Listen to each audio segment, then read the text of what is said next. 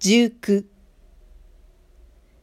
じゃあこの財布は僕が預かっておきましょう。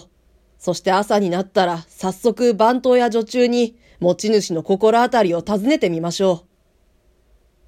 そう言い残して河野が彼の部屋へ引き取ったのは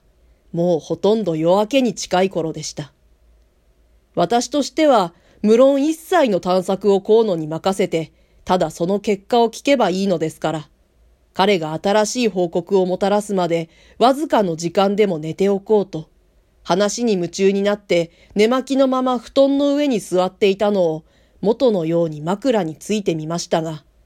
どうして一旦興奮してしまった頭は、眠ろうとすればするほど冴え返って、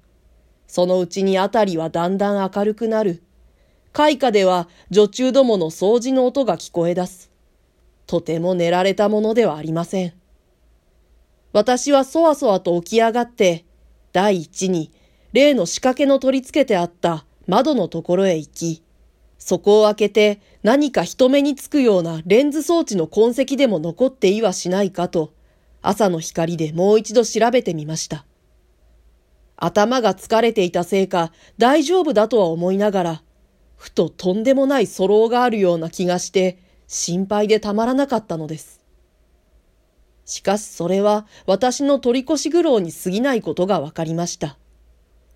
ボール紙の筒を結びつけた針金さえ一本残らず取り去って、そこには何の痕跡も残ってはいないのです。それですっかり安心した私は、今度は昨夜異様なる人物の佇んでいた場所へ目を移しました。二階の窓からでは遠くてよくはわかりませんけれど、河野の言った通り、足跡などは残っていないように見えます。だがひょっとして地面の柔らかい部分があるかもしれない。そこにくせ者の足跡がついていないとは限らない。妙なもので、相手の河野が犯人の探偵に熱中しているのを見ると、私も彼に負けない気で、ふとその足跡を調べてみたくなったものです。それに一つは、やらいの心遣いと睡眠不足のためにズキズキ痛む頭を、屋外の清々しい空気にさらしたくもあって、私はそのまま、顔も洗わないで開花の縁側から裏庭へと立ち入れ、散歩の手を装いながら、浴場の裏口の方へと歩いていきました。しかし失望したことには、なるほど地面はすっかり硬くなっていて、たまに柔らかなところがあるかと思えば草が生えていたりして、明瞭な足跡などは一つも発見することはできないのでした。でも私は諦めないで、なおも湖水の岸を伝えながら、庭の外れを目指して進んでいきました。すると、塀代わりに庭を囲んでいる杉木立の中に人影が見え、はっと思う間にそれがこちらへ近づいてきました。早朝のことではあり、こんな用もない場所に人がいようとは思いもかけなかったものですから、私はそこへ立ちすくみ、何かその男が昨夜のくせ者ででもあるように、おずおずと相手の挙動を眺めたものです。しかしよく見れば、それは怪しいものではなくて、湖畔邸の風呂炊き男三蔵であることがわかりました。おはようございます。えへへへ。彼は私の顔を見ると、愚かな笑顔で挨拶をしました。やあ、おはよう。私は言葉を返しながら、ふとこの男が何か知っているかもしれないという気がしたものですから、そのまま立ち去ろうとする三蔵を呼び止めて、何気なく話しかけました。湯が立たないので暇だろう。しかし大変なことになったものだね。へえ、困ったことで。君はちっとも気がつかなかったのかい？人殺しを。へえ、一向に。おとといの晩、湯殿の中で何か物音でもしなかったのかい？